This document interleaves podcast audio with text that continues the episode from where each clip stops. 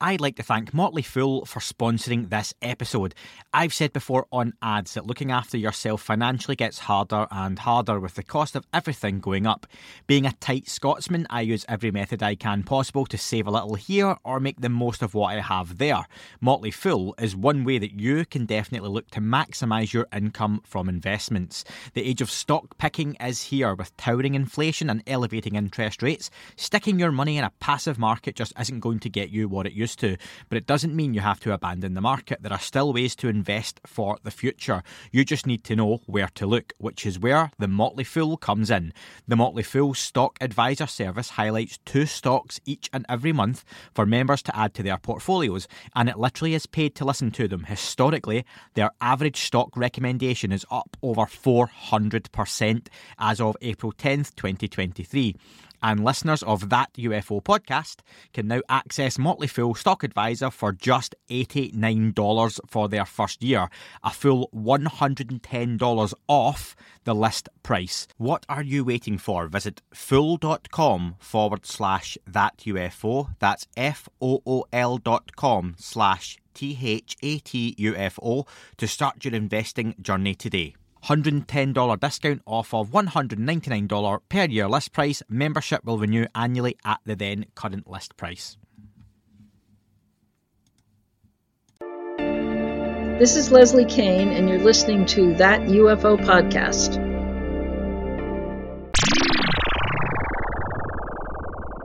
You've mentioned on your own show about the, the red line of disclosure, and I just wonder could you explain in your own words to the listeners and viewers what that is? Yeah, sure. Thank you. Uh, basically, the red line is the line you must not cross. It's the line beyond which potentially catastrophic results can happen. And in my view, uh, the real red line of disclosure is acknowledgement of crash retrievals of technology and bodies. I think that's the real red line. For, for the United States government to say, we have in fact recovered craft we have them in our possession. Uh, the reason I think that's the red line is because it it implicates more than implicates it proves that the United States government has actively lied to the world for essentially an entire human lifetime. And I just see that as a very difficult position for the US government to put itself into willingly. Now, that red line at some point will be crossed. I've often said, you know, UFO disclosure is a paradox. It's it's impossible and it's inevitable. It's both. It is really both. It is impossible in the sense that the, the, the, there's no motivation, as I see it, for those who have this secret ever willingly to give it up. But in a sense, you could say it's inevitable, like the end of secrecy. Nothing can be secret forever, can it? I don't think so. At some point, uh, this secret is likely to come out. Although, bear in mind, we still don't have an official truth on the JFK assassination, and that was over 60, uh, 60 years ago. And we're still lied to, basically, by that. But I think the UFO secret one day will come out. And, uh, but how? And what was your question? I, I think I just lost my train of thought here, Andy. I'm so sorry. no, it, it, was just your explanation of what that red line of disclosure is. Oh, yes, yes yeah, yeah. I would love just, uh, to, if you could follow up though with that. Eh, do you think there's a way that that disclosure can happen that satisfies the needs of the UFO community, which you're right is a small bubble, the public, which is the 99.9%, and also the the gatekeepers of the secrets? Is there any way it can happen that? And it actually goes back to what you said before that and I, I don't know about this point, and I've, I've talked about this on the podcast before, that the US government acknowledging the UFO truth, shall we say, would be an admission of 90 years of lies and potential criminal investigations. Would the masses, 99.9%, the, the friends that you have, the friends that I have, the people who don't listen to this, that don't read your books, that don't necessarily care about the UFO topic like we do, will they care about the 90 years of lies when they find out there are aliens on the planet because for me that puts a full stop and everyone moves on. You might still have a small section of ufo twitter complaining about okay so what happened at roswell and you know philip corso and rendlesham most people no, yeah, I think you're, you're hitting the nail on the head here. I think you're you're speaking to a very fundamentally important point. Uh, I mean, I look at myself and my life, and I'm I'm not a normal person. I'm a crazy fanatic who has been thrown into this field for 30 years, and before that, I was a I was a fanatic about all other kinds of scholarly ventures and things like that. I live in the world of ideas. Ideas matter to me. They're important to me. I think they're important to you. Uh, probably they're important to many of the listeners of this podcast. But to most people, no, they're not. And and that's not to criticize them. I grew up in a very working class family, totally working class family. I would never expect my uh, dear departed grandmother to have gotten into this issue and grasp it. Like that's not what she was about. And I would never expect that of her, nor of so many other wonderful, beautiful friends that I've had in my life that we're all that way. And so unfortunately, people are extremely easy to manipulate. Unbelievably easy. It is so easy. And and in fact, it's easier now than I think ever before because I think organizations that are running propaganda that uh, they, they really know what they're doing. They're very, very good at this. So I think it's unless someone is uh, really dedicated to uh, pull, ripping through the many veils that exist to block our our vision of reality.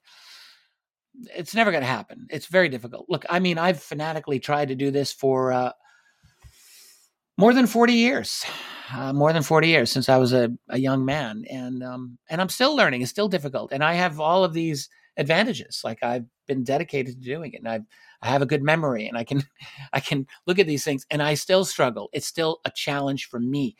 I, how can any of my neighbors be expected to really get this? I mean, they don't have the desire. They don't have, most people don't really have much of an education in these matters either.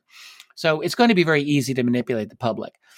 Uh, will I, I think I think what's happening is, uh, you know, t- ten plus years ago, I used to describe disclosure as like a foot race between the public and the elites, as it were. So, if uh, the public got to the finish line first, that would mean we were able to get a major leak or major truth bomb out there before the the global system is locked down because really what we're living in is a global revolution right now. No one talks about it like this. No one calls it a global revolution.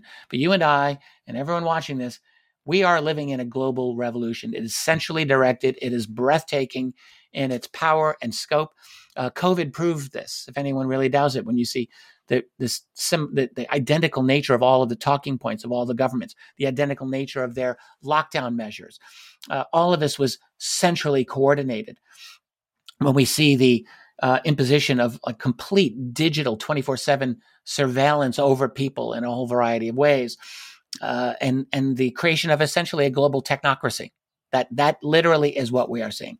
So, if if they get to the, the finish line first, in other words, if they can create a completely curated, controlled global information system then they win because because uh, disclosure will be very carefully managed on their terms according to their narrative, and it will be very difficult for outsiders or independent researchers to be able to get an alternate point of view in. And I do think that's what's happening. I think that uh, to me, it looks like the the global revolution forces are uh, have the advantage.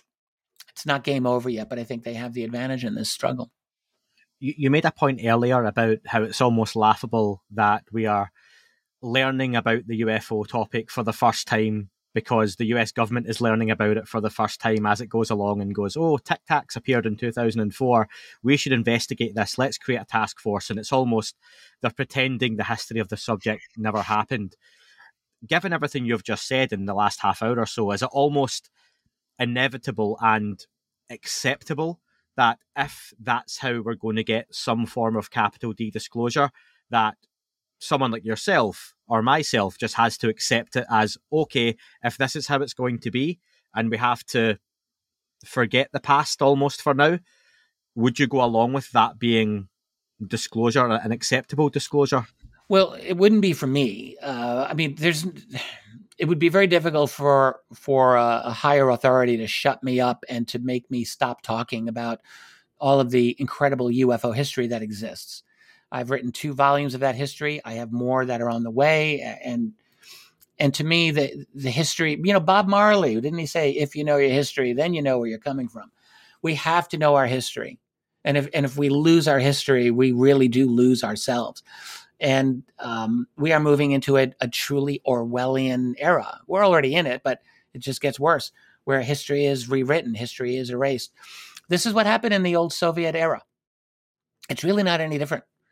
It, it's like not any different, uh, maybe by a slight matter of degree, but I don't even know if that's significant anymore. That uh, and and you know, like those individuals, Soviet era intellectuals in Eastern Europe and in the so- old Soviet Union, they had to struggle. Uh, they had to just wait it out. They had to just live the best they could and and um, speak as freely as they were able to, and they had to deal with a very repressive system. And I I tend to believe that is what we are here moving into. I think we are moving into an, a very intellectually repressive system uh, in in the service of a global revolution that I think those uh, people who are who think that they're smart enough to run our world, they think that they can do. And uh, where these other beings fit in is really the big, big question.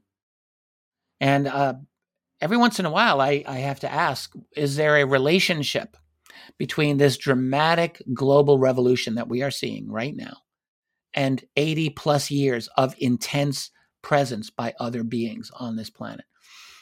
Th- these beings may have been here even longer than that, but in my view, when I look at the numbers, when I look at the scale, something changed in the middle of the 20th century where large numbers, I think, of them arrived here. What's their attitude about what we're doing? I think that they probably support this because what we're doing is we're turning ourselves into something like them. We're creating something like a hive mind, really, in a way. We're creating a, a an integrated data, digital system where information is tracked, where people are tracked, where uh, there's really not going to be any more wiggle room for things like freedom any longer, or much less. And I think, is this, you know, is this what they think we're supposed to do? Is this the next stage of humanity where we turn ourselves into a big giant anthill? I don't know. But I do know that uh, I was not born into that world. I was born into a world where I believe in freedom, where I believe in freedom of inquiry. And so, you know, for my part, I'm always going to continue doing what I do, which is to delve into the the truth about the UFO phenomenon, uh, the history, which must never be forgotten, and all of the other uncomfortable aspects of this subject, which include things I think like abductions, personal encounters, and and an agenda or multiple agendas perhaps by these other beings. To me, this is important. And if we're not talking about what these other beings are about, then, uh, well, that's not good for us because we need to understand if this is real, then that means there are other intelligences that are operating here. And if we're 80 or 90 or more years into this and we're only now just publicly asking, "Hey, what what what is this after all?" We're really behind we really need to bring bring up our game and uh, start asking better questions. Yeah, and you make a really good point as well that these other beings would have to have an awareness of that situation because you could keep the best secret on the planet for the longest time, but if the other being, other person, whatever that secret may be, they have their role to play, and if they come forward and they park a tic tac next to the, the Eiffel Tower in Paris, you know, short of saying the the old flying saucer on the White House lawn, that that changes everything, doesn't it? Or even for the United States, if Russia and or China, for example, come forward and, and say something yes. first, that again changes the whole conversation and there's a scramble for a control of the narrative at that point. So is this potentially a case of the US and whichever controlling power you, you feel is behind that because the US is very much at the forefront of this, whether we like it or not, in terms of a global conversation right now on the face of things, then you want to get ahead of the conversation, much like Leslie and Ralph did with the New York Times, that the US would say, do you know what, let's control this as best we can. Is that then what's happening? Yes, I think, uh, yes, there's definitely that among the members of uh, the elite class. Although, in, in the last article by Leslie and Ralph, I mean, they published that in the debrief, which is, I wouldn't quite say fringe, but it's a, it's a smaller publication that's I don't think is part of that whole establishment. nexus. So I think Leslie and Ralph got that article out because they were literally unable to put it in any other establishment publication. And in fact, that has muted its its effectiveness. Mm. Like if the New York Times would have published that piece, or even the Washington Post, it would have had more power as a news story than it did. Um, you mentioned the aliens landing on the next to the Eiffel Tower, and you know the fact they haven't done that. They haven't landed uh, openly in an ex, you know in a, in a way that would allow the rest of the world to say, "Aha, they're here." So they have their own agenda for secrecy, and uh, Russia and China both certainly Russia has had a, a, very extensive history of interaction with these UFOs. Uh, I think China has also. We don't know as much about China's uh, history there, but I remember uh, chatting with uh, uh, Sun Shi Li of China. Eh, he's, I think he's their leading UFO researcher. He has said that China has. Re- he believes China has recovered at least one craft in the 1990s. Maybe true. Russia, we know, has had a lot of interaction, and yet they're saying nothing. Russia says nothing. And so the question is why? And I think because all of these nations realize, the leaders realize that this is a can of worms that once is opened, or it's like Pandora's box is a better analogy. Once it's opened, you it, it's it's going to be very difficult to contain or or predict what the next thing will be. And uh, instability is something these these nations don't want. They don't want that, uh, especially a country like Russia, which relies, at least in large part, on exporting its natural gas and, and petroleum products. Uh, you, you have to wonder: is there a post-petroleum secret, you know, implicit in the UFO mystery? I mean, after all, whatever these objects are using to get by from point A to point B, it's probably not probably not uh, gasoline. it's probably something better than that. And so, uh, you could argue it's a threat to the petroleum based system that we have. And I can't imagine Russia would be excited about uh, challenging that. The Chinese would probably have their own reasons for not disclosing, and as as does the United States. So the the real power players in this world, I think, are united in their desire probably to keep this as secret as long as possible. And we're marching towards the end of our time, so I want to finish off with a few questions. And ideally, I've got a couple of listener questions to touch on as well. I, wanted to know, Richard, in the last almost six years since that New York Times article, what's been the biggest thing that surprised you about the, the journey we've been on? I think uh, I I was very impressed by the uh, New York Times article in 2019. I think May of 2019 or April, that Leslie and Ralph and Helene Cooper, I think, was part of it, where they talked about the USS Roosevelt off the eastern coast of the United States.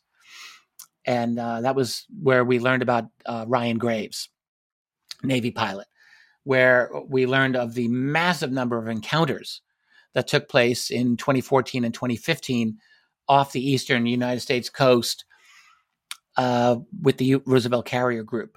Uh, those I thought were quite extraordinary. And actually, we've had a number of remarkable leaks. Jeremy Corbell, um, filmmaker and, and uh, a, I guess friend of mine, I've known Jeremy for almost 10 years now, um, has done very good work in, in getting some leaked data out as well. Some of it's quite impressive. I mean, the object that appears to be dropping into the water off the coast of California, I think is hmm. quite extraordinary. And I think that qualifies as a genuine USO, uh, underwater UFO. So there's been some really interesting UFO cases that have come out since the the door was open in 2017. I think it's been very interesting to see that, um, you know, reaching reaching the public, which in previous years, uh, not much was reaching the public. So I think that's been interesting.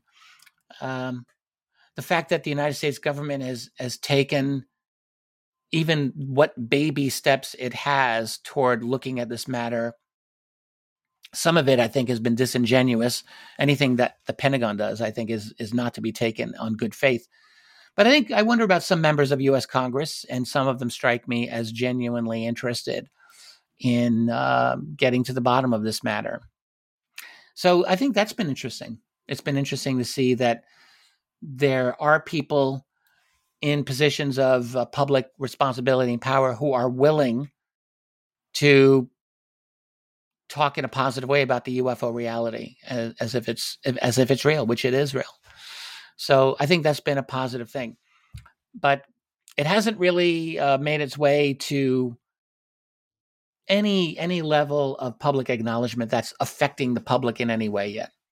So we have a such a long way to go a good time to mention Jeremy Corbell was on the podcast last year and very kindly has kept in touch with me ever since and should be coming back on in a few weeks' time. So for anyone checking out this interview purely because you're on Richard, Jeremy Corbell will be will be back on very, very soon. And he's done a lot of great work in the last few months along with George Knapp. Um, yes. And I wonder, I was going to ask this earlier and I, I, skipped past it because the conversation moved on. Who who do you, Richard Dolan, look to for your UFO news? Do you have any particular outlets or podcasts or particular journalists that you think are the go to folks for, for UFO news? Uh, not as many as I probably should. I uh, I deal with a lot of historical information, so I'm I read a lot of old books. But in terms of contemporary stuff, um, I remain friends and friendly with Linda Moulton Howe. I adore Linda. I, I try to catch her YouTube as often as I can. It's not often enough. Uh, I do think Jeremy and George Knapp do excellent work, and I do like to follow their um, their show Weaponized. Um, for video stuff, I don't really watch too much else, but there are UFO websites that I go to for research purposes on a regular basis. And um, in terms of getting the news, honestly, people write to me all the time, so I don't I don't really need to even be hunting this stuff down. It's crazy, but anytime, like when when Grusch uh, came out with his statement, that was on June fifth. Uh, my inbox was flooded with all kinds of people mm. letting me know, oh, there's this new bombshell. Of course, my wife Tracy saw it before any of those people and woke me up and said, you're going to need to deal with this. so I, I have, uh, I'm in a good position where I've got folks constantly uh, peppering me with information. A few of them are just private friends who are uh, very much on top of contemporary UFO news, and they they have access to me, and they they will feed me the information that they know I want. I'd like to thank Wongo Puzzles for sponsoring this episode. My house is filled with all sorts of jigsaws, shape games, and puzzles. Definitely a favourite of the family. A very welcome addition to those has been Wongo Puzzles. If you're looking to try something new and exciting, then pick up a custom designed, unique, handcrafted puzzle from Wongo Puzzles. It's the perfect balance of good fun and a challenge. Even the folks in Congress who couldn't work VLC Media Player during live UFO hearings would be able to give it a go. They are 100% wooden puzzles. They will last forever. Each piece is hand drawn, so no two pieces are the same, and you'll discover some fun, whimsy pieces as you work through it. They come in a custom wooden box, which is perfect for storage and gifting. Personally, I'm a big fan of the snow globe puzzle. Gives you that all year round festive feeling, and you'll see what I mean if you pick that one up. What are you waiting for? Go to wongopuzzles.com and pick up your puzzle today and be sure to use the promo code THATUFO to get 10% off your order. This is the most fun you've had with a puzzle guaranteed or your money back.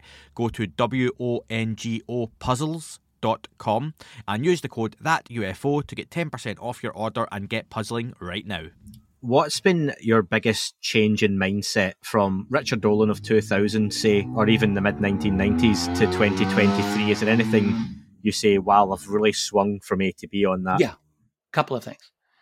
Uh, one is, you know, I I uh, was trained in my uh, historical work back way back in olden times uh, not to believe in grand conspiracies.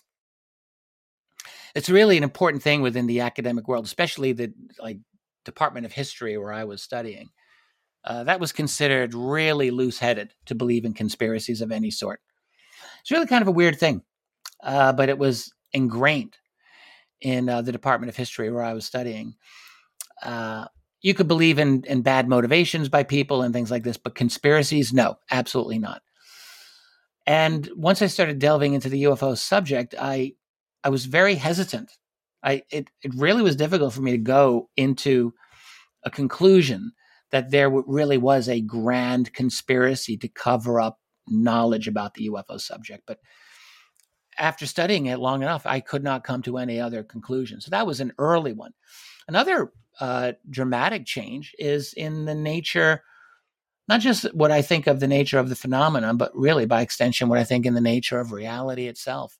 I got into studying remote viewing because of the UFO subject. I became aware that there were these guys called remote viewers who were, you know, trained through uh, CIA and Stanford Research Institute, Hal Puthoff and Russell Targ, both of whom are friends of mine to this day.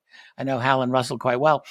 Uh, that they trained these guys who were like psychic spies and and I learned early on that these people were bumping into extraterrestrials in their in their psychic journeys and I became interested in that I was like what is going on with that? Is this real? Is this fantasy? Well I don't think it's fantasy not at all. I married a remote viewer but I also have come to understand a lot about that program. And and delving into that has dramatically transformed my idea not just of these alien beings, but of what our reality even is. I mean, to me, it's far more interesting than I could have thought back in the 1990s when I was still very much in a kind of a mechanistic worldview. So that's changed. Um, you know, I've, I've, when I started out, I, I didn't want to get into anything that was really truly bizarre. I was so conservative in the 1990s with this. In fact, I used to joke with myself. I said, well, I'll study UFOs, but nothing weird like no abductions, no crop circles, no uh, no psi phenomena, um, nothing really truly bizarre. I didn't want to get into that. I just was nuts and bolts, just the facts. But the fact is that that's like analogous to going to this incredible beach, this amazing ocean, and you go out to the shore and you just dip your toe in the little bit of the water in the front, and and you don't go swimming. But at some point, well, you have to go swimming if you want to experience what this is.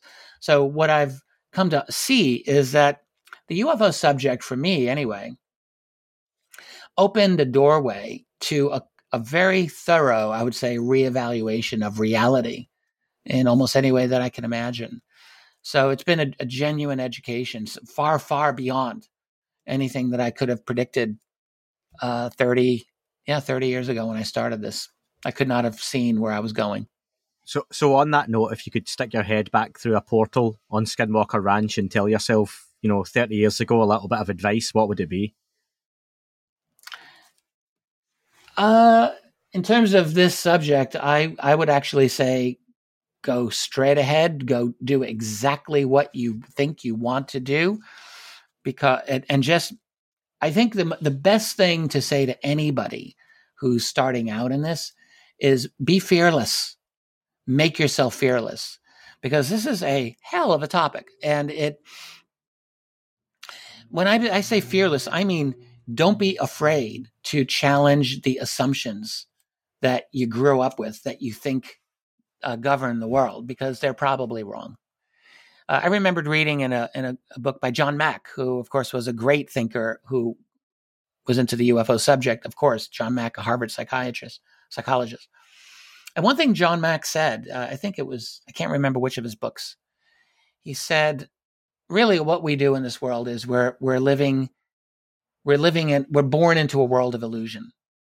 And our job is to, if we care about this, is to strip away those illusions and arrive into the realm of truth.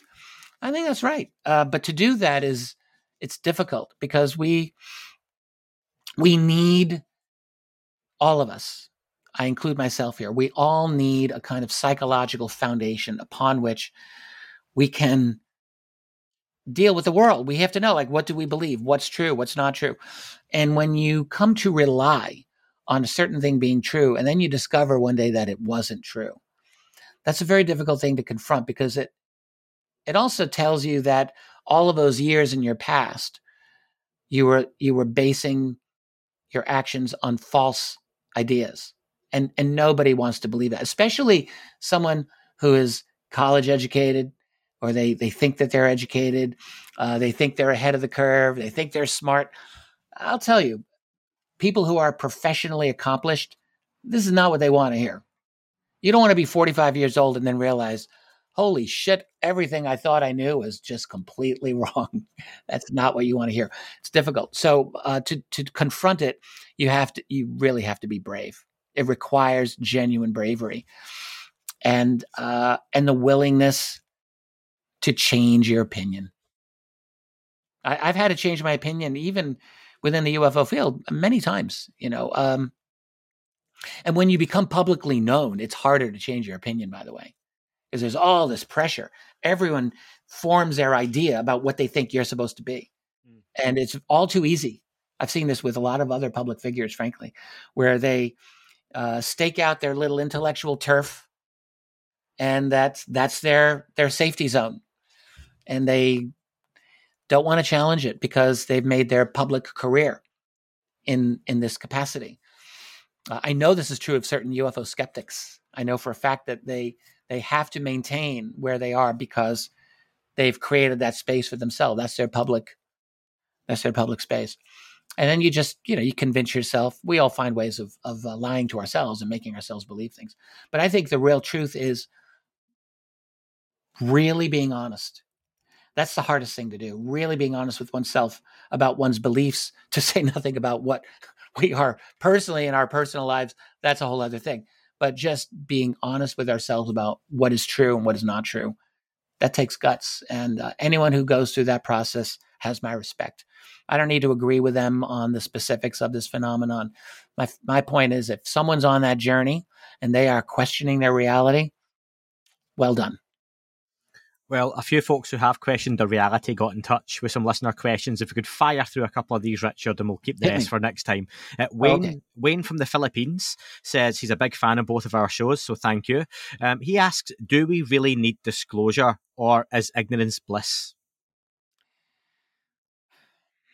I guess that depends on your perspective of life. You know, I mean, for me, I, I've heard this many times. People would say we don't need disclosure. We know what's true. I know the truth.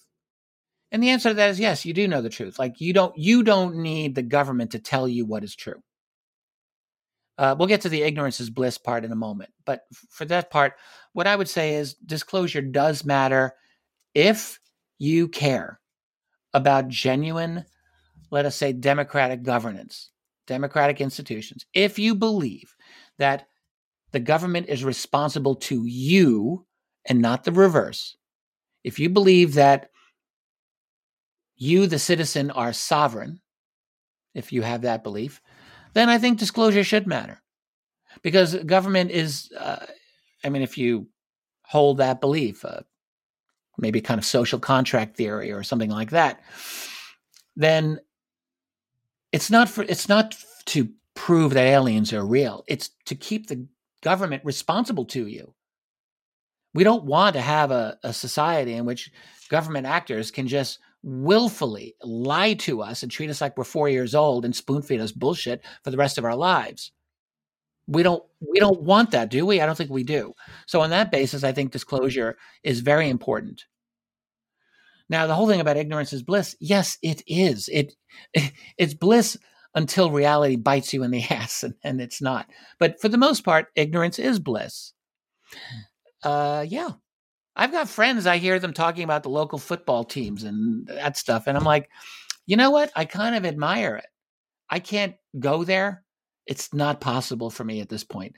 I grew up following sports. I love it. It's fun, but I can't get into that mindset. But I have people out in the world that I know them, they're friends, and that's important to them, and they live in that world. Um, and that's fine. I have uh, other friends they live on you know facebook rumors and what their friends are doing and this and all of that and that's their world. And uh, who am i to say like you that you shouldn't do that? It's not for me to say. Uh, people have to find their own way to achieve genuine happiness in their world. And it is certainly not for me to say you need to know everything about the conspiracies and cover-ups that are going on in this world. I mean unfortunately uh, that helps these types of things continue when because you have an apathetic public. But it's also not fair for me to expect uh, someone who is not they don't have the background, they don't have the desire. Um, no, they, it's not fair for me to expect them to get on board with everything that I'm doing or that you're doing. So ignorance can be bliss. It's not for me to fault them. But for those who care about the UFO subject, for those who are interested in it, I think disclosure does matter uh, to the extent of, of public, it's a matter of public responsibility by the government to be responsive and not to just lie. I mean, you realize we don't even expect truth from our governments anymore. We literally don't expect them to, to be truthful. And so we don't get that angry when we know they lie to us. 50, 60, 70 years ago, our grandparents would have been absolutely furious at that type of an attitude. They would not have. I mean, they were lied to also, but they didn't realize they were being lied to. Uh, and they would have cared a lot more than I think we care today. I think we we've devolved to a point where we just we just accept the lies. And that's a bad place to be. I don't think we want to be there. Yeah, I think society is massively desensitized to that, and I think even, and I'll include my own wife in this, who won't listen to this. So if people want to tag her on Twitter, feel free. But if indeed we had that announcement this evening that aliens were real and here's the craft and the bodies, my wife would say, "Wow, that's incredible." Okay, back to the Kardashians, back to Real Housewives of Orange County.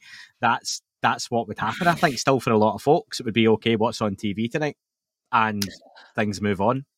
Well, it's true. I mean, partly I mean, there's entertainment like that, if we want to call that entertainment, but there's a real reality. People have jobs. You know, if there is a genuine disclosure, you're still probably going to have to go to work the next day.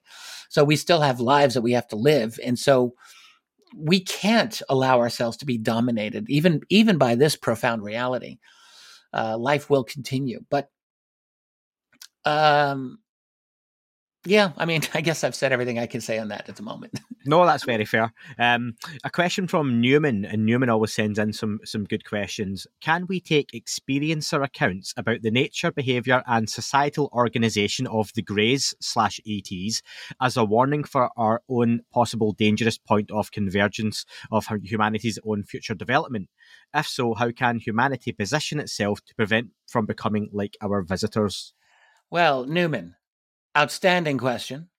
I will just say, dude, I covered this at great length in a recent book of mine called The Alien Agendas. This was almost, this was possibly my number one theme. And uh, it's disturbing to me.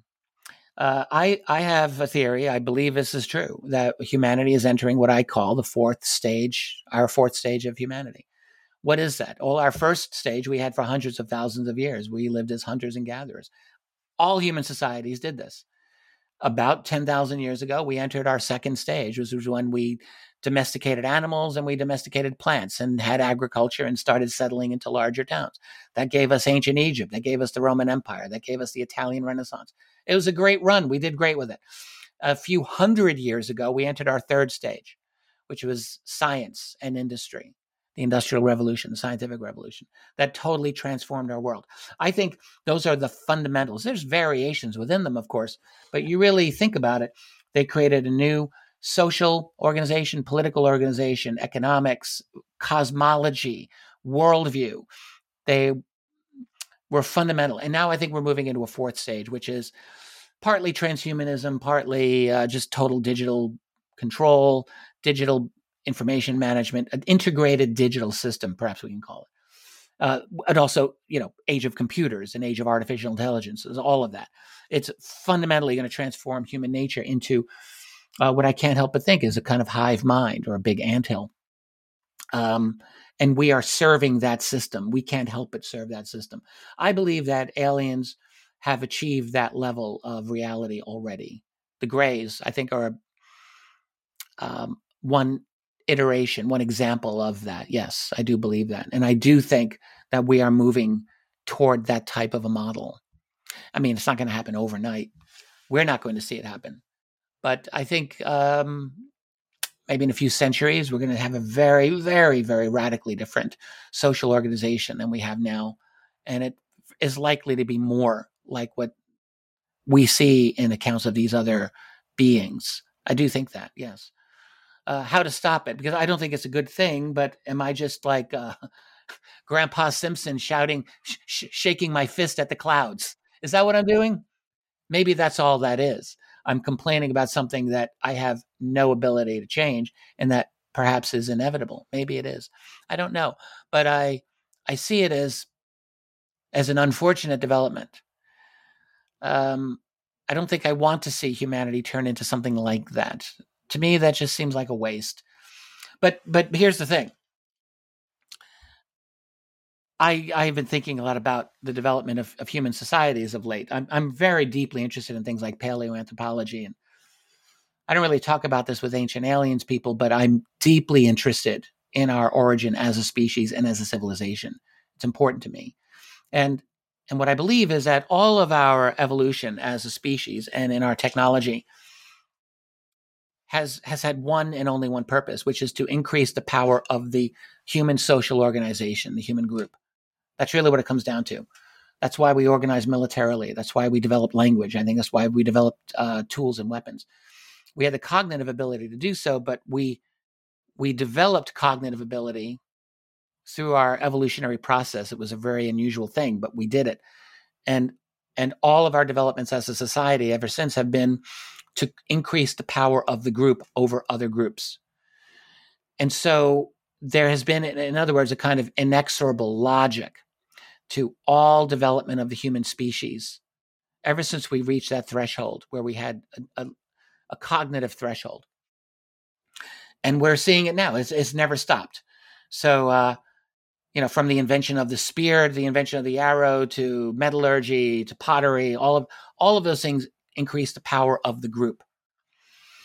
And uh, and that means even social organization where you have like an egyptian pharaoh he's the god king. Well he was actually necessary for that society at that time for it to have its uh, po- most powerful group expression i believe.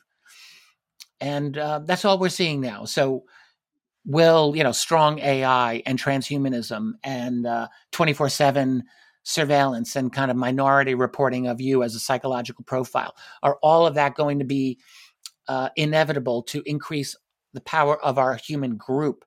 It will diminish uh, our power perhaps individually, but to increase the power of the collective. I think that's what it's all about. And I, I do think we are looking at that type of a development, and that is likely to bring us more in line with some of these other extraterrestrial groups that I believe are here. So, anyway, I think Newman had a great question. Is there a way to stop that? I, I don't know. I really don't know how to stop that.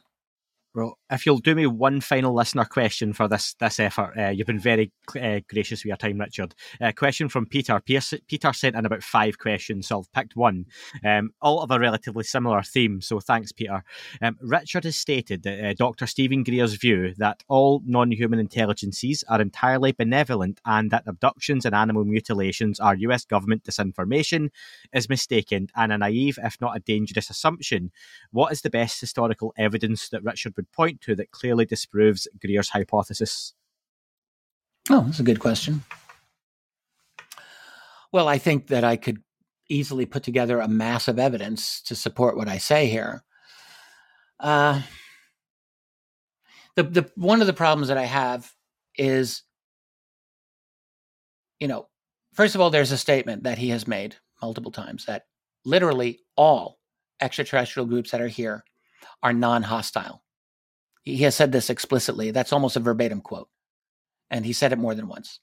All are non hostile. So, question number one is uh, it's, not, it's not on me to disprove him. In my view, it is on him to prove his statement. And the argument he has given time and again is utterly specious. The argument he has given is that, well, they haven't declared war on us or blown us up. That proves they're not hostile, to which I say that's utter nonsense. That's some of the weakest reasoning I could imagine. Earth is incredibly valuable. Why would you want to nuke or destroy Earth to wipe out humanity if you want this planet?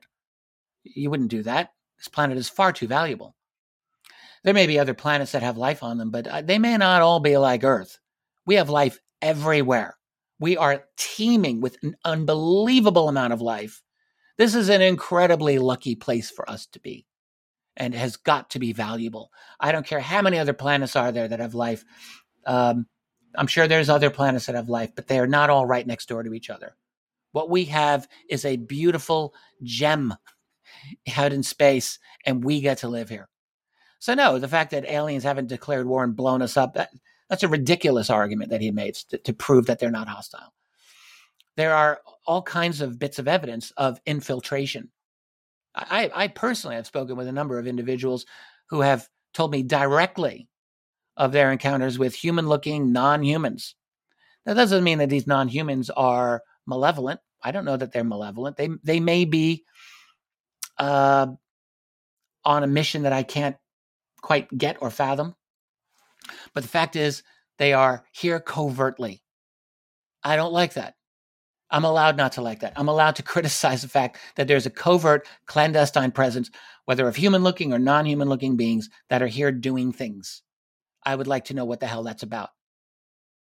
Now, maybe they're not hostile, but that doesn't mean that I need to be sanguine about it and just say, oh, yeah, well, they're fine. They're here to help us. I don't know that they're here to help us. I'd like to know. They are life forms just like we are. They were undoubtedly apex predators on their world as we are here. Apex predators means you you are used to getting your own way. Just like we are. We take it for granted that we can just run this planet. You know, take take the sheep, take the goats, take the cows and say, "Okay, you're working for us now and I'm going to chop you up and eat in a little while. You're going to live here." We just do that because we feel we can and we're able to. Uh, they're probably the same way. That's how they got here. They're used to achievement. They're used to excelling in what they do. Uh, but in terms of evidence, uh, you know, talking about his uh, theory of programmable life forms, PLFs. All right. So if there have been PLFs since what, the 1960s, 1950s, there are cases of these beings reported that early. There are even cases that reports earlier still, but let's just leave those aside. Are, are, are, is he to tell me that we really invented PLFs in the 1960s? Really? I don't believe it. I'll call absolute BS on that every time. Even in the 1970s, even in the 1980s, I don't believe it. I don't see the science there. This is a highly, highly sophisticated genetic engineering and cybernetics. Uh, I don't see a shred of evidence, even in the black world, that makes me believe that they had this ability. And, and to my knowledge, Greer hasn't put forth any evidence whatsoever about these PLFs. I know other people talk about. Linda Moulton Howe has even talked about PLFs. Uh, but look, I'm going to need a little bit more than someone's uh, talk and allegation. I need something. A little bit of science would be helpful. There's just no, uh, there's nothing to hang your hat on here. Now, that doesn't mean that there isn't a black budget world where there are men in black and things like that. But we're talking alien programmable life forms, as he puts it. And so, really, no, the onus is not on me to disprove him. The onus is on him, really, to make his case, uh, which, in my view, he has never done. And I and I'll just say the last thing. The reason I think that it's it is actually dangerous to say some of the things he said is because if if we're in a situation, which it looks like, where you've got a large scale presence around the world of high level of intelligence doing something, including dead of night abductions and dead of night surveillance. Well, you know, I think we are entitled to, to ask what's this all about? What is going on? And, and for someone to say, oh, well, we know they're the good guys and we our military are the bad guys and they need we just need to let them do what they're doing and we need to like not shoot at them and all of this. Uh, you know he's not in a position to say that. And i i don't know what the full answer is. Are they all negative? I'm sure they're not all negative to us i would imagine are some potentially negative to us why would that be so difficult to believe why is it an outrageous statement to say that at least one or maybe more than one of these groups really th- considers us to be a nuisance? Because when you get right down to it, we are a nuisance. We, we are a species that doesn't play nice. We, we, we don't play nice with other species on this planet. We absolutely are used to getting our own way.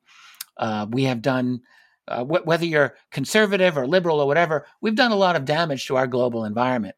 We had a pristine, beautiful, natural world, and it's not so pristine any longer, not by a long shot. So we are destructive. It is not difficult to imagine another species coming here, looking at this world and seeing the apex predators, humans, thinking they're very intelligent, but they're they're they're really difficult, and we don't want them around. We can do better with this world than they are. Maybe they're right, maybe they're not right, but you know what? I'm a human being. I'm siding with my species here.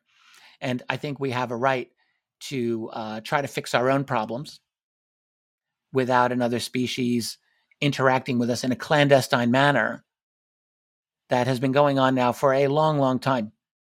I'd like to know what's going on. So, no, I think that statements coming from individuals who are absolutely certain that they are right and that there's no disagreeing with them, I think is it's foolish for one, but it's also potentially very dangerous.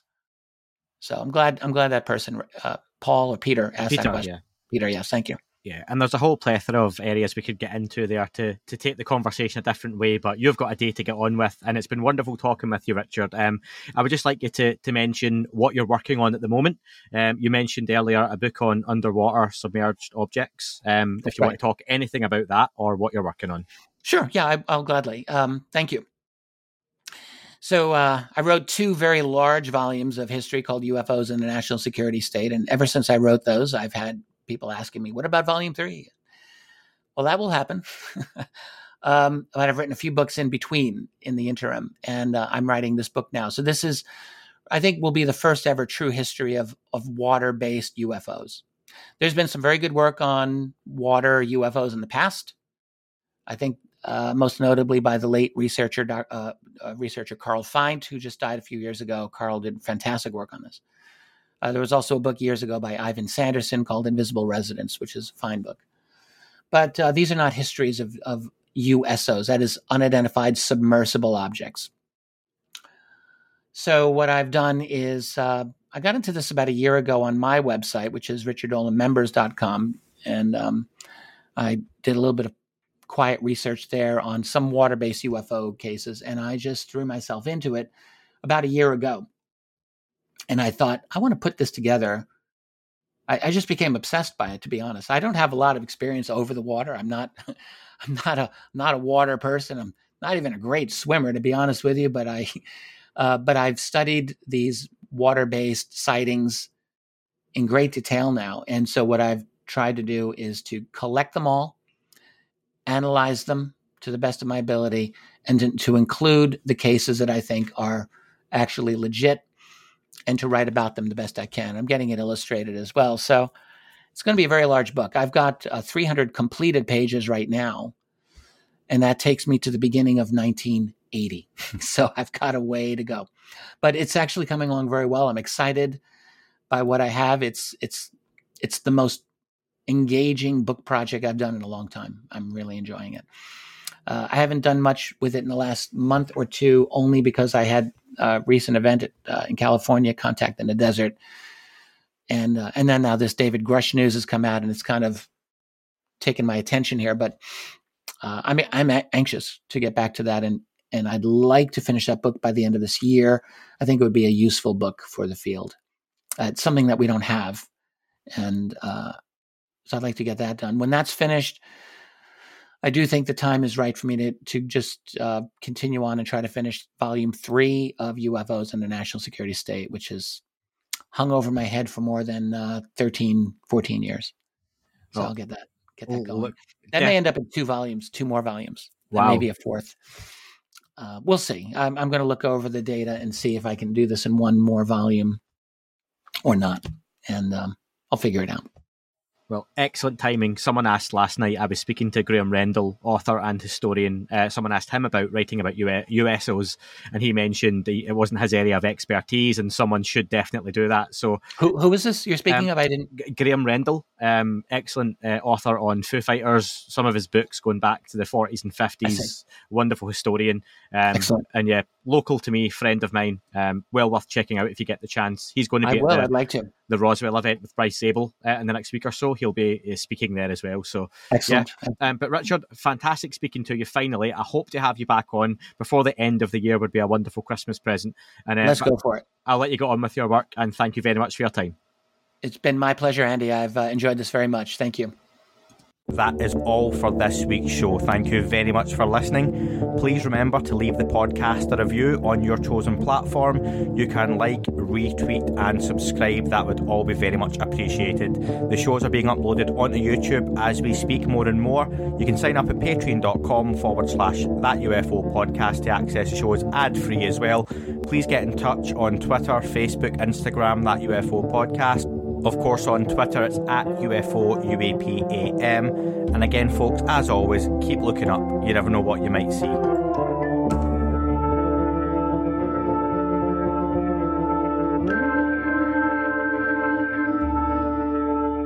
It wasn't a tic tac and not quite a saucer, more like a hubcap designed by Chaucer baroque and quite steampunk, like Alice was playing bass for the Parliament of Folk. The little fucker hovered right inside of my window, and when I shoved out the screen, he made it an issue. I don't think he expected me to see his ass, but I'd had some champagne and smoked a little around.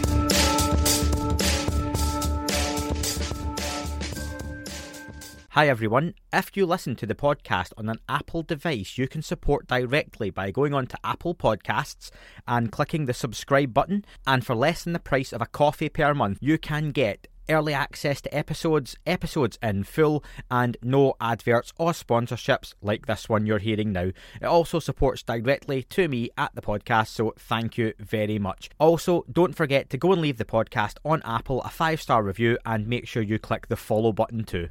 Thanks.